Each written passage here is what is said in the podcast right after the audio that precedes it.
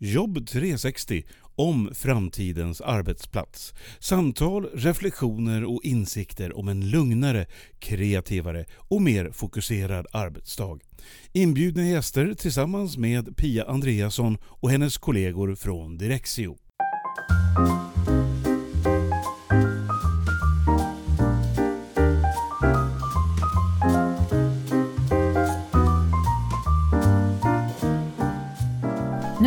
På väg till Framer igen för att spela in ytterligare ett poddavsnitt i ett av deras ljudbås. Jag har ju fäst mig lite vid den här fantastiska ljudmiljön som man får där och hur man kan sitta enskilt men utan att vara avskild. Jag ska träffa Isabelle Sjövall, neurodesigner. Hon har ju varit med i podden förut. Och Helene Lidström, förändringsledare, som också har varit med i podden förut. Och jag tänkte att de två ska få prata ihop sig hur de här två delarna, design och förändringsledning, ska samverka. Och det jag undrar över, kan de gå hand i hand? Hur kan de här två dimensionerna, design och förändringsledning, eh, jobba ihop när man tittar på framtidens kontor? Häng med till Framery!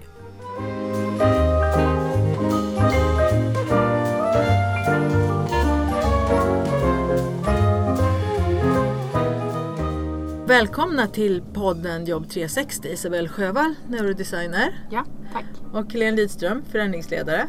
Mm. Och ni går ju båda i repris här i podden faktiskt. Ni har varit med en varsin gång förut. Mm. Eh, Och nu har vi letat och letat och hittat en tid då ni kan sitta tillsammans och prata om det som ligger er varmt om hjärtat. Hur man, hur man kan få ut det mesta och kombinera det här med design och förändringsledning.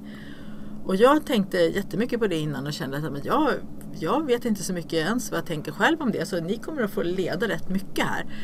Jag tänkte börja med att ni får presentera er igen för det är inte säkert att, att den som lyssnar nu har lyssnat på de förra avsnitten. Isabelle, berätta, vem är du och vad gör du? Ja, Isabelle Sjövall heter jag. Jag är neurodesigner och expert på hur vår hjärna reagerar på byggda miljöer och hur det påverkar oss fysiologiskt och psykologiskt. Okej, ja det kommer jag ihåg förstås. Jag kommer ihåg det var lika intressant då. Du har skrivit en bok också, man blir väldigt intresserad Ja. av det här efteråt. Som heter Neurodesign. Neurodesign, precis den kan man leta upp. Och Helene Lidström, inte helt obekant i de här sammanhangen när det handlar om kontorsförändringar. Nej, jag hade ju förmånen att få driva Microsofts förändring eh, till det nya arbetslivet som vi pratade om då. Eh, det är ju ett antal år sedan och sedan dess har jag då eh, fattat beslutet att stötta företag och organisationer på heltid. Så det gör jag sedan tre och ett halvt år tillbaka. Ja, och du har ganska mycket att göra om jag förstått saken rätt. Ja, det är många som ska förändra och utveckla både arbetsplats och arbetssätt. Ja. Eh, Jag tänkte börja med att eh, den som lyssnar på det här ska få chansen att känna sig lite smart. För att jag tänkte fråga er båda två vad det är ni tycker i dagsläget att de missar när de gör sina nya kontor. Och har man då tänkt på det här så kan man ju känna sig lite extra smart och har man inte det så får man till sig det viktigaste idag. Isabelle, när det gäller design och så, vad är det du tycker att de, de missar och inte tänker på? Jag skulle säga eh, samarbete och samverkan. Det är någonting som enligt mig i alla fall man inte kan få för mycket av. Eh, och jag tror att det finns mycket vinning i att man eh, inser också både styrkor och svagheter. Och att man söker mer kompetens också eh, i de här förändringsprocesserna och i de här kontorsprojekten. För att man kan stötta upp varandra. Ja, jag tror jag förstår vad du menar. För att när jag eh, kontaktar kunder och så och pratar om det jag gör, utbildar i medvetet och digitalt arbetssätt så hör jag ju ofta att vi har interna resurser och vi har en intern projektledare, på tal om det du gör då Helene, och, och, och vi har anlitat en arkitekt härifrån trakten kanske eller så. Eh, Och eh, den personen då, arkitekten, ska hjälpa oss med detta. Mm. Och det är väl kanske där du är lite inne på att man ska inte tänka att man har så mycket kompetens om det här utan leta den utifrån och låta dem samverka. Det, som för alla så tror jag att det är lätt att bli hemmablind. Och just det där när det kommer då eh, lite olika typer av, eh, av profiler och personer och sådär. Så tror jag att man kan fånga upp mycket som man kanske kan missa internt. För att man är så van vid sin egen organisation och sin egen miljö.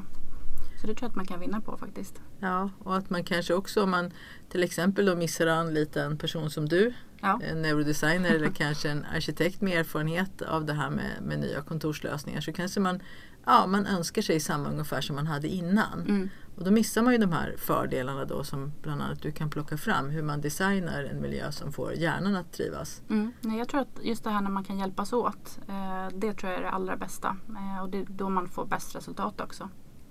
Mm. Och Helene då, vad skulle du säga att de missar i dagsläget här? Vad vad är det som ännu inte, vilken 25-åring har ännu inte trillat ner? Jag tror att ni är inne på en eh, viktig fråga och det handlar ju någonstans om att eh, identifiera i organisationen nuläget och vart man ska. Och utifrån de mål man sätter upp, vad är det då för kompetens som vi behöver för att kunna uppnå det målet? Och jag slår alltid ett slag för att vi ska hitta interna resurser först. Men sen behöver vi fylla på med extern kompetens utifrån vad man faktiskt ska åstadkomma. Eh, och då behövs, precis som, som ni är inne på, då behövs det kompetens från olika håll. Och jag brukar prata om de här tre dimensionerna som jag vet många pratar om idag, människa, teknik och plats. Och då handlar det om att identifiera vad är det vi behöver för kompetenser för att kunna göra ett riktigt, riktigt bra arbete. Mm. Och det är, är man kanske inte riktigt fullt ute äh, där ännu. Nej, det som jag ser när det gäller lokaler till exempel, då behöver man ju en arkitekt men man kanske också behöver experter inom både ljus och ljud och även det som du gör då Isabelle, mm. neurodesign. Därför att en del arkitekter är inne på det, antar jag redan. Mm. Och andra är, är, inte det och, och, man får ju fråga sin arkitekt då hur den tänker och inte tveka att ta in någon extra kompetens där. Jag vet, det är samma, precis samma sak hör jag hela tiden om, om ljus och ljud som mm. några av de senaste poddprogrammen handlar om. Att där finns det också experter att ta in. Och någonting som jag alltid frågar om jag hör att någon är på gång att tänka i de här banorna. Det är det första jag frågar efter, har ni någon projektledare, någon extern rådgivare? Och då tänker jag förstås på Helene och alla dina kollegor där för att jag vet att det första steget att prata med en person som, som du eller någon annan är ju väldigt bra. Därför att då ställer du alla de här frågorna och sen får de gå hem och göra sin, sin hemläxa. Och likadant inom IT, för det handlar ju inte bara om att implementera ny teknik eller köpa nya datorer eller se till att alla har det senaste utan inom mitt område att se till att, att alla kan använda det på ett vettigt sätt i relation till det de gör dagligen. Mm. Och där missar man också lite. Eh, jag har pratat med många IT-avdelningar som har fått höra att det är de som ska se till att folk kan arbeta i det här och de säger själva att nej, men vi implementerar och driftar. Det är ju det som är vårt uppdrag jag, vi pratade här lite innan också, ibland får man en känsla av att, att IT och även HR väntar på att den här projektgruppen ska komma och, och tala om för dem vad projektet behöver. Och projektet väntar på att IT och HR ska komma in och säga vad som behöver göras. Är du mm. lite mer på den banan Len? Absolut, och det kanske kräver nya roller i organisationen. För, för jag tänker historiskt har vi haft en IT-avdelning, en HR-avdelning och en FM-avdelning som, som har haft sina specifika uppgifter.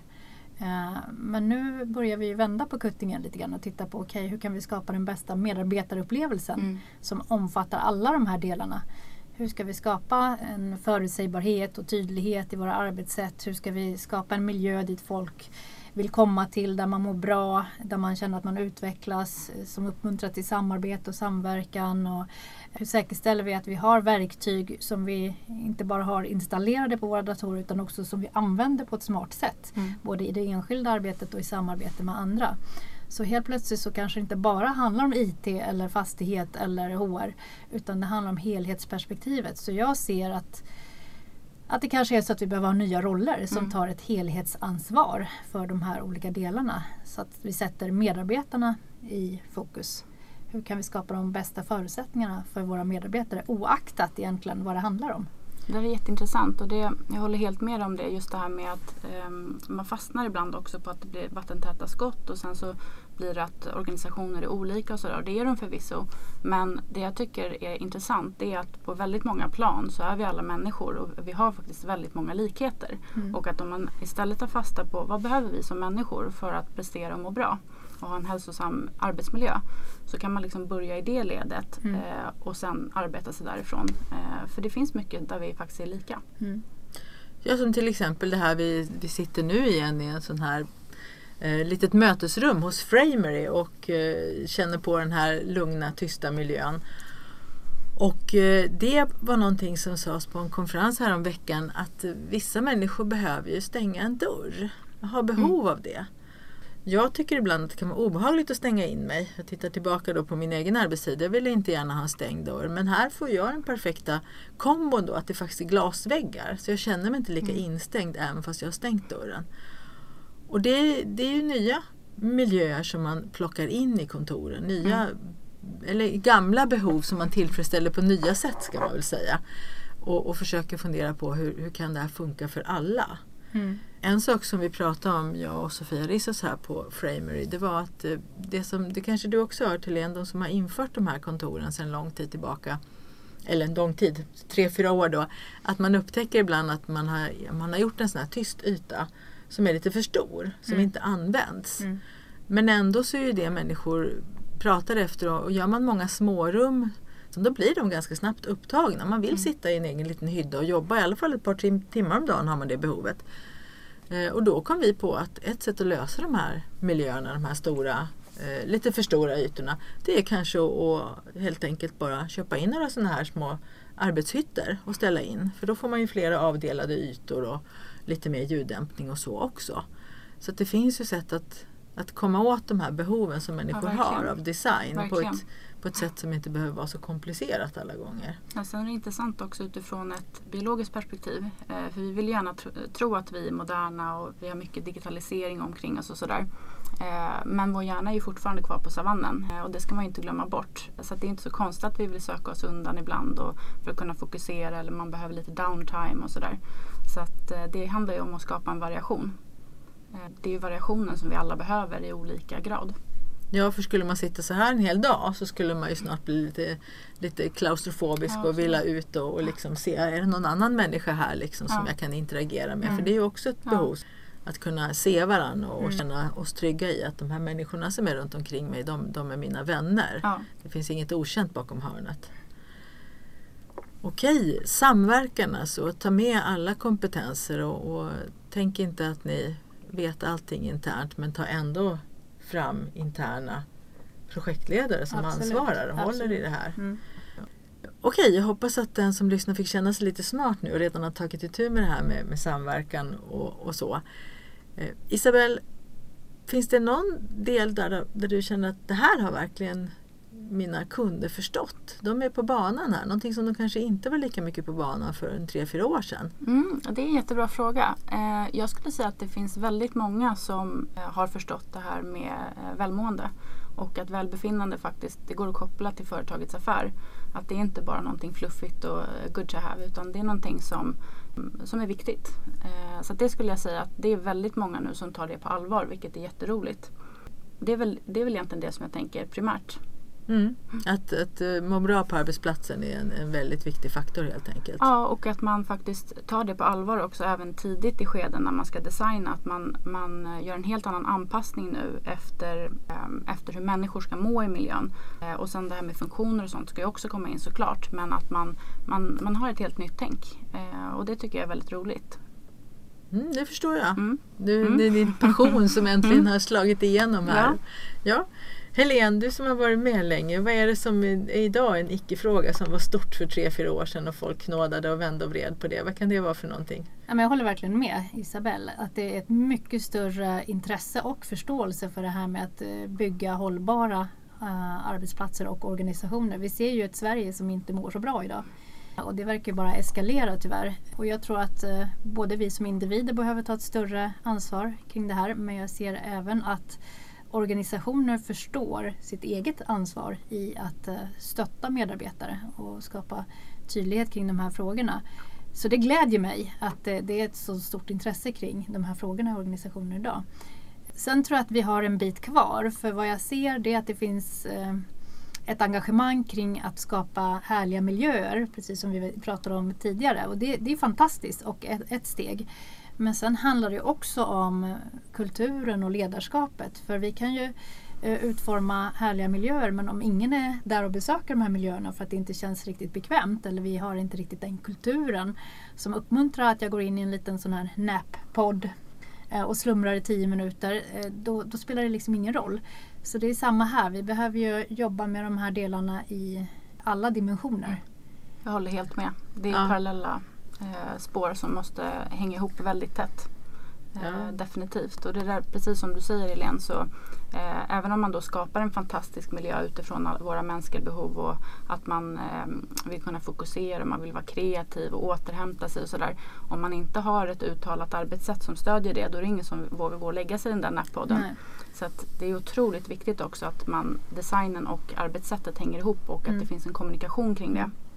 Ja. Jag brukar ju prata om tallriksmodellen eh, för hjärnan som jag vet att ni pratade om i någon tidigare podd också. Ja. The Healthy Mind Platter, just de här sju aktiviteterna mm. som vi ser att både kroppen och knoppen behöver för, för att må bra och prestera bra. Eh, och när jag pratar om de här olika delarna och nämner då sömn som en del så fnissas det ju alltid lite för att mm. det, det, känns ju helt otänkbart att jag ska gå och liksom sova ta en powernap på jobbet. Det gör man ju inte. Men Nej. vi vet ju, forskningen säger att mm. vi kan bli upp till, mer, upp till jag tror det är 35% mer effektiva efter en sån 10 minuters liten tupplur. Mm. Så varför inte? Ja, varför mm. inte? Varför jag tror att det är fyra år sedan eller mer som jag föreslog, alla rum ska ju heta någonting och så. Mitt förslag var skapa ett rum som heter Kvarten. Mm. Och ställ in två vilsoffor där. Och där kan man gå och lägga sig och blunda. Om man trycker på handtaget så burrar hela stolen efter en kvart. Mm. Så får man bara lägga igen ögonen och kan vara trygg med att man mm. vaknar istället mm. för att hålla i nyckelknippan då. Mm. Och, och då kan den heta kvarten just för det, det är den här powernappen som man behöver. Sova, och vila en kvart. Också, jag tänker för om, om man backar tillbaks lite i historien så förr i tiden då kanske det var mer stämpelklocka, det var mer monotona arbeten, det var liksom en annan typ av fabriker och sådär. Mm. Medan nu använder vi våra hjärnor mycket eh, i större utsträckning kan man säga över längre tid. Att det är ganska kognitivt krävande uppgifter eh, som många har under dagen. Och att sitta då i åtta timmar, eh, det klarar inte hjärnan riktigt. Och då är det ju än mer viktigt att man också får de här mm. återhämtningspauserna och att det faktiskt också byggs in i miljöerna, mm. både med arbetssättet och med designen. För att människor faktiskt ska få chans att använda det. Mm. Och i kulturen och ledarskapet. Ja, mm. visst. Jag har pratat med en person som, eh, som jag känner som har problem med hörseln personerna hörapparat. Och då vet man ju att då ansträngs hjärnan extra mycket. När man mm. inte riktigt får ihop ljuden då måste hjärnan jobba väldigt hårt mm. för, att, för att verkligen kunna mm.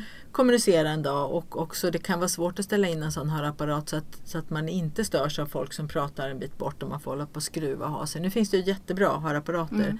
men ändå, den här personen beskriver det ändå som väldigt ansträngande. Och mm. då blir, ju, då blir ju han trött på eftermiddagen, på riktigt. Så det händer ju att han sitter där vid tre tiden och faktiskt somnar och det är ju pinsamt. Men jag tänker att tänk om det då fanns ett rum där man kunde gå och lägga sig och att det är mm. okej. Okay. Då skulle ju han kunna vara effektiv mycket längre fram på dagen. Istället för att man blir stressad. Oj nu satt jag visst och nickade till. Oj vad mm. pinsamt var det någon som såg det. Och det, är ju, det blir ju en stressande situation som inte driver kreativitet mm. och problemlösning så jättemycket. Utan då, då kanske det tar en kvart till att lugna ner sig i det där. Och, och, och, då tappar man ju kanske rätt mycket mm. tid. Mm. Och det ser man ju också eh, om man besöker företag och så kör man en walkaround och, och de visar ofta innan de ska bygga om hur de använder miljön och vilka delar som är populära att vistas i och sådär. Eh, och det är ju inte alltför ovanligt att man ser att de här vilorummen, det är, ju, det är ju inte så många som gärna vill använda dem. För att det är lite pinsamt att gå undan och man känner att då är man nästan eh, sjuk när man är där istället för att man skapar en miljö eh, som är för lite rekreation och återhämtning mm. på ett mer naturligt sätt. Ja, och historiskt, hur ser, ser de här vilrummen ut? Det är ja. någon, gammal eh, sån här... Tandläkarbädd, ja, men Nej, precis, en galonbädd ja, med så papperslakan som ja. man drar ut och så något lysrör. Ja. Eh, och det är också det att tittar vi på beläggningsmätningar så kan vi se att de används ju knappt utan Nej. det är bara när vi är nära döden som vi verkligen går in dit. Och istället för att liksom bocka av att nu har vi ett vilrum så kan man ju skapa de här fantastiska miljöerna mm. som vi kan använda i andra mm. aspekter. Om vi bara liksom reflektera lite mm. eller läsa en rapport eller mm komma undan en, en, en stund mm. där det finns en, en härlig akustik och tyger och alltså, jobba med de här miljöerna som skapar harmoni för människan. Och det blir mer preventivt också. Ja. Eh, att, man, att man istället för att bli sjuk så återhämtar man sig under dagen. Man får ju ett bättre eh, arbetsliv egentligen. Man mm. kan säga så. Så framför kvarten mm. får vi säga. Mm, en mysig kvart. En, mys, en, en, en, kreativ kvart där ja. man får bara koppla av och mm. ladda om hjärnan. Mm. Det, det, kan vi rekommendera. Nu kom jag på en, nu tänkte jag sätta dig lite på pottkanten här faktiskt. Jag börjar med dig Helene. Helene, om du skulle komma till en kund och du märker att de inte har tänkt någonting på Isabells område alls. Det här med neurodesign och hjärnan och så. Vad skulle du säga för att få dem på spåret då? Då brukar jag backa tillbaka till vad är det vi ska åstadkomma? Vad har vi för mål? Vart vill vi någonstans? eh, och bara påminna, okej okay, för att nå dit, vad kommer då krävas? Eh, jag får ju ibland förfrågan om, har du lust att stötta oss i det här lokalprojektet? Eh, och då kan jag ju ganska snabbt konstatera att då, då är inte jag rätt person. För då vill de ha någon projektledare som kan driva en ombyggnation eller, eh, eller stötta vid att bygga ett nytt kontor. Men vill man ha min hjälp så handlar det just om att förstå helheten och hur kan vi uppnå de målen som den här organisationen har satt. Och då återigen, åter tillbaka till de här tre dimensionerna, då måste man se vilken kompetens kommer krävas. Eh, så hela tiden backa tillbaka till vad vill vi åstadkomma och ibland är det så att man kanske inte vill åstadkomma eh, en sån förflyttning utan man kanske bara vill bygga om kontoret och då, då ska inte jag försöka pracka på någonting annat. Men har man en, en högre målsättning att vi ska skapa en, en mycket bättre medarbetarupplevelse eller vi vill utveckla vår arbetsplats och våra arbetssätt, då är det en annan fråga och då är det mitt ansvar att säkerställa att man lyfter in rätt kompetenser. Och då är vi glada Isabelle och jag när vi får jobba tillsammans som vi gör i ett projekt just nu där den kunden har väldigt god liksom, förståelse för alla de här delarna. Mm. Eh, och, och då, då blir det ett fantastiskt bra samarbete.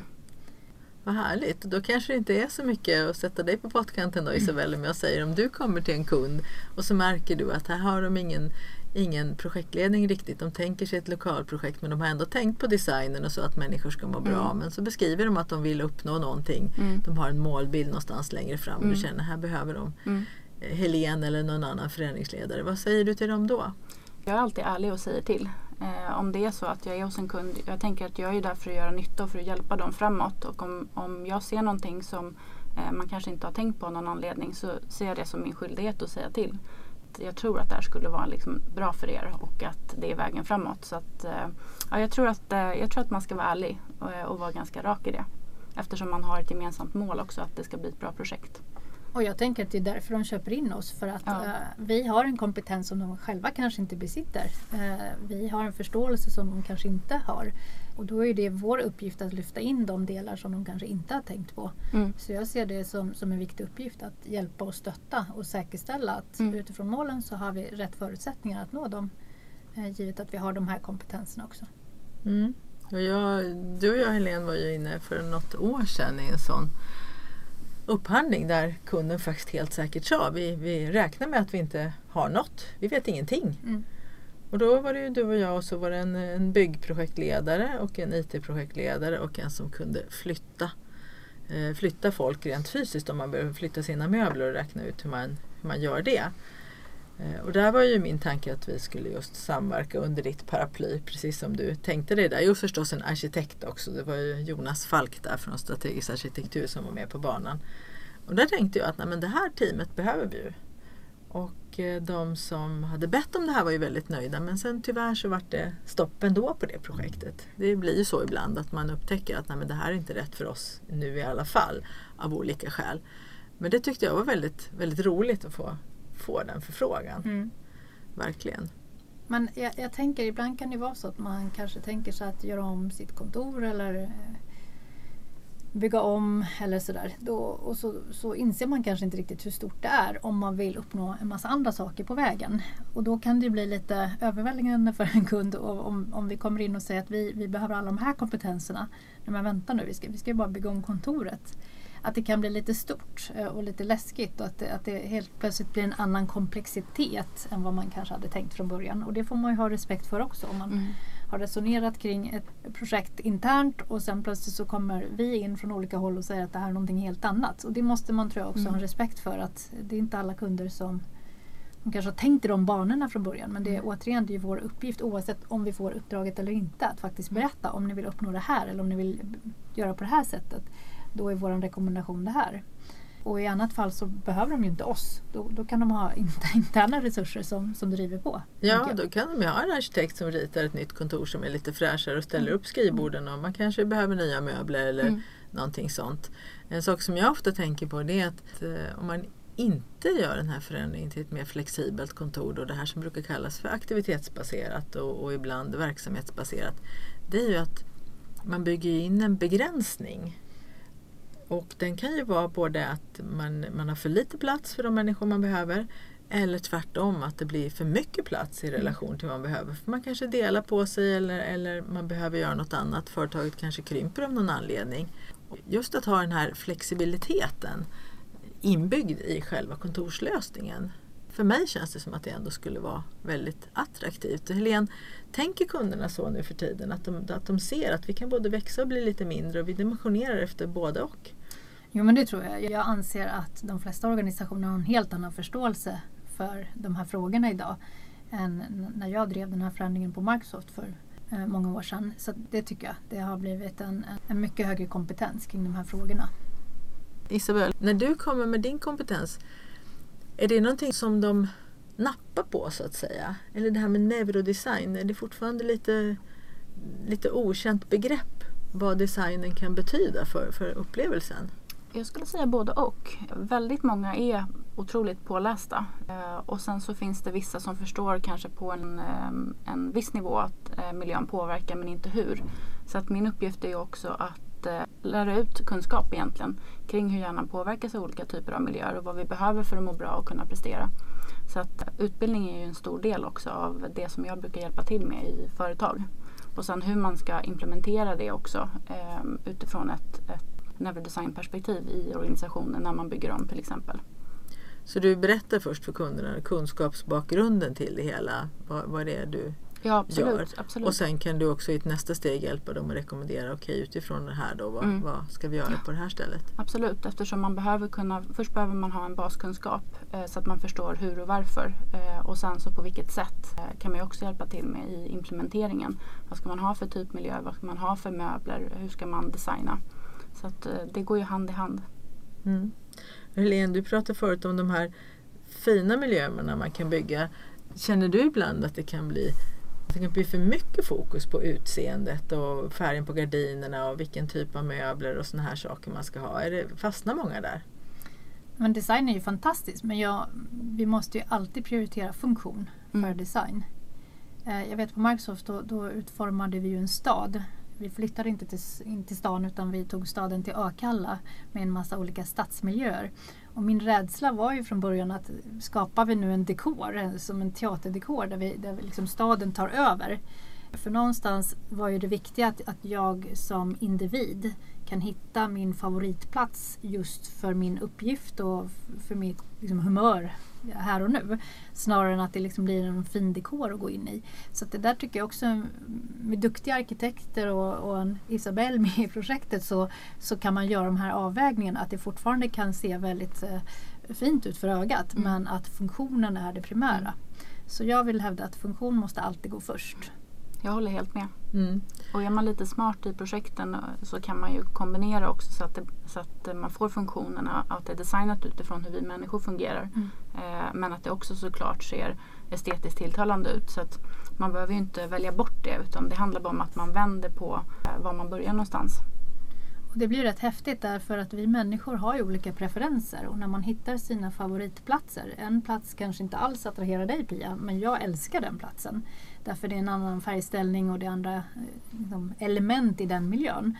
Så det är inte bara olika ljudzoner och sånt där utan det finns olika element också som tilltalar mig. Det skapar också en harmoni. Och att vi har förståelsen för att vi är olika. En del tilltalas inte av vissa färger till exempel. Det kan vara så enkelt. Eh, och med din kunskap och kompetens Isabelle så vet vi också att, att vissa saker uppmuntrar till mm. kreativitet mm. och så vidare. Mm. Och med den kompetensen så kan vi verkligen mm. skapa miljöer som, som supporterar det vi vill. Mm. Ja, verkligen, och det där är intressant också. Just där utifrån ett biologiskt perspektiv så har vi ju många likheter som är universala. Eh, men sen är det ju också beroende på individnivå hur stressad man känner sig. Då kan man reagera olika på, på färger till exempel. Eh, och även på ljus och ljud och sådär. Så det hänger ju också ihop med hur man mår ehm, som individ. Eh, och vilka typer av miljöer man då gärna vill söka sig till. För ofta så vill ju hjärnan och kroppen kompensera det man har eh, för lite av. Och då kan man ju använda miljöerna till hjälp för att balansera upp. Ja, det visste faktiskt inte jag. Visste du det Helene? Att man, kan, att man reagerar olika? Jag lär mig nya saker varje dag. Speciellt när jag träffar Isabelle. Precis. Jag tänkte på olika miljöer, hur man känner sig. Jag kommer ju ofta in till företag för att ha ett första möte. Och då kommer man in i en reception. Och där kan det ju stå väldigt så här fina soffor och såna här saker. Och det jag slås av är att de är alltid ganska låga. Om jag ska sätta mig där och känna mig lite osäker som du var inne på Mm. Isabella, att jag är i det modet att nu ska, jag, nu ska jag göra en bra prestation på det här mötet och då är Mm. man ofta lite lite på tå. Ska jag då sätta mig i en fåtölj som är alldeles för Mm. låg Mm. eller i en soffa, då känner jag bara nej men det här går inget bra. Och särskilt om man ser såna här sittpuffar som är formade som små, små tunnor som ni Mm. nog har sett med ett handtag. De gör mig jättenervös. Jag skulle aldrig våga sätta mig på en sån för jag skulle känna att jag kommer att ramla baklänges. Mm. Men nu senast var jag i en sån här, eh, det var eh, lunchrummet eller man ska säga kaférummet där man träffas i mitten. Och där hade de riktigt stora rejäla fyrkantiga sittpuffar och där kände jag mig helt trygg. Mm. Det var bara att slå ner rumpan och börja prata med folk. Och Men det är intressant bekväm. för jag tycker alla miljöer berättar ju någonting. Mm. Och jag- jag minns när jag var på intervju på Microsoft, det är många år sedan nu, jag tror 2002. Så det är väldigt många år sedan. Men då var jag på intervju där och då var det precis en sån här skinnsoffa, ganska låg, mitt emot receptionen. Så alla passerade den här receptionen och, och tittade på mig där jag satt i den här skinnsoffan nedsjunken. Och så var det så här gulsvampade väggar runt omkring. Och då kände jag så här, vad, vad märkligt, vad är det de vill säga med den här miljön? Mm. Och dessutom fanns det ett glasskåp med, med några produkter i, i, i paket, i så här kartonger. Och då tänkte jag, här har de en yta och antagligen väldigt många besökare av olika slag. Och då är det här man möts av. Vad är det i det här som är Microsoft? Vad är det, vad är det man liksom vill förmedla? Eh, jag fick jobbet och ganska snart, ehm, jag började jobba som marknadschef där, eh, så började jag ifrågasätta hela den här miljön kring receptionen och det tyckte de det var väl inte riktigt min uppgift men jag sa det är ju en viktig kanal. Ja, det är en reception. Alltså man hade inte riktigt förståelsen. Så började jag titta på hur många besökare som, som vi hade i den här receptionen. Hur många besökare varje år som kom till Microsoft. Och det var ju någonstans mellan 20 till 30 000. Och visserligen kunde det vara att samma person kom flera gånger men icke desto mindre. En möjlighet att påverka 20-30 000 människor. Och det vi hade det var den här skinnsoffan och det här glasskåpet med några kartonger. Vad kan vi göra av den? Det här var långt innan vi gjorde det här stora projektet. Men, men någonstans att, att ha en förståelse kring att alla miljöer berättar någonting. Eh, det signalerar någonting och det skapar en känsla hos mig. Den känslan för mig var inte särskilt välkomnande eller inkluderande utan det kändes väldigt utsatt att sitta här i den här lilla liksom, skinnsoffan mitt emot. Mm. Där alla liksom, tittade som passerade. Så att, att tänka till kring vad är det vi vill eh, förmedla med varje miljö. Ja, för man kan ju förmedla, eller hur Isabelle, både aktivitet eller ro eller förväntan eller stabilitet Mm. eller Absolut, och det, det är ju en hel vetenskap, eh, designen kopplat till hjärnforskning. Och om man ska analysera just det där caset så är det inte det utifrån ett hjärnperspektiv så svårt att förstå att du inte kände dig bekväm med den miljön. Där kan man ju pinpointa precis, de här sakerna driver stress eh, och de här sakerna liksom gör att man inte känner sig särskilt välkomnad. Medan vi vet också att olika färgval, belysning, hur hårda eller mjuka sittmöbler är till exempel. Om det är vassa hörn på möbler, sådana saker kan också påverka jättemycket och det har ju med vårt nervsystem att göra. Så att vi har ju liksom som en gas och en broms eh, och eh, olika typer av miljöer triggar ju då eh, att man liksom trycker ner antingen gaspedalen eller bromspedalen. Mm. Intressant. Jag tänker spontant på en restaurang, en sushi-restaurang som jag passerar i stort sett varje dag. Där de har väldigt är det så här kallt ljus. Vad heter det när det är så här laboratorieartat? Vad har man gjort då Isabel? Ja, alltså jag skulle säga att det där hänger ihop med Kelvin-talet. Ja, Eh, precis. Så Då- det är ju lux och Kelvin när man pratar belysning. Precis, så att de oftast, ja, oftast så är det att eh, de inte har tänkt till kring det där. Man Ja. vill ju gärna ha en varmare belysning. Precis, Men men som det där, restauranger i Italien, de har de här. Ja, Det kan vara hur bra restaurang Ja. som helst och ändå Ja. har de lysrör. ja. Men sen kommer jag till min tandläkare då och de har precis samma typ av belysning och då ger den mig förtroende. Här Mm. liksom här är laboratorium, här Mm, har de mm. verkligen järnkoll på allting som är bra för mina tänder. Jag är helt trygg med det. Mm. Men jag vill inte sitta och äta i den miljön Mm. därför att då känns det som att jag sitter i något akvarium eller Mm. något sånt. Och just det där om man tänker att man är i en mer klinisk miljö eh, där de ska fokusera på någonting. Eh, då, då är det ju inte en nackdel att ha den typen av belysning. Medan om du ska sitta och ha ett eh, förtroendegivande samtal med någon i lugn och ro. Då, då är ju inte den typen av belysning det bästa. Då ska man ju mer gå åt det varma, lite dämpade hållet. Ja, när man tänker efter så är det väldigt lätt att förstå Isabella att, Ja. du, att du har så väldigt rätt med vad du säger. Jag tänkte ni ska få skicka med varsin sak nu till de som lyssnar. Jag börjar med dig Helene. Vad vill du skicka med? Vad tycker du att man ska ha top of mind här nu när man ska jobba med sina kontor? Vi har eh, en massa duktiga medarbetare och vi ska skapa de bästa förutsättningarna för dem. Vi vill vara en attraktiv arbetsplats och vi vill också attrahera morgondagens talanger. Så hur kan vi skapa de bästa förutsättningarna och börja där? vad är det som kommer krävas? Och då tänka in de här tre dimensionerna. Människa, teknik och plats. Eh, vad har vi för resurser internt och vad behöver vi komplettera med för externa kompetenser för att kunna skapa de bästa förutsättningarna? Så börja där. Ja. kommer man långt. och Isabelle, vad säger du då? Vad vill du skicka med när man ska bygga sin miljö? Vad ska man tänka på? Jag skulle säga back to basics. Eh, att man behöver börja med oss människor eh, och att man bygger miljön utifrån det eh, och hur vi fungerar. För då får man till också de här olika delarna av hållbarheten. Mänsklig, ekologisk, ekonomisk och att man utgår från det. Mänsklig, ekologisk och ekonomisk mm. hållbarhet. Mm, absolut, den hänger ihop. Börja med det. Ja. Jätteintressant hörni. Vår tid är faktiskt ute nu och jag tackar er jättemycket Helene och Isabella att ni har varit med ännu en gång i podden Jobb 360. Tack så mycket. Tack själv.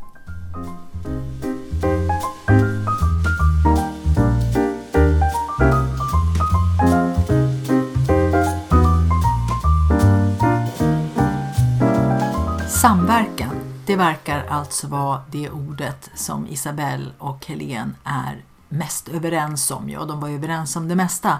Men just att alla kompetenserna behövs och att man behöver samarbeta. Och det kan väl inte nog betonas, det har ju varit lite som en röd tråd i den här podden att man har pratat om samverkan mellan de tre områdena plats, som alltså har med designen att göra, hur man utformar kontoret, människa som har med förändringsledning att göra och sen även IT. Och ju mer de här kompetenserna samverkar desto bättre. Sen tyckte jag också väldigt klokt det som sades att man börjar med att titta vad har vi för kompetenser internt. Men att man inte sen stannar där utan man också anlitar externa personer som har jobbat mycket med förändringsarbete inom olika delar så att man kompletterar upp de interna krafterna med externa förmågor. Tack för att du lyssnar på podden Jobb 360.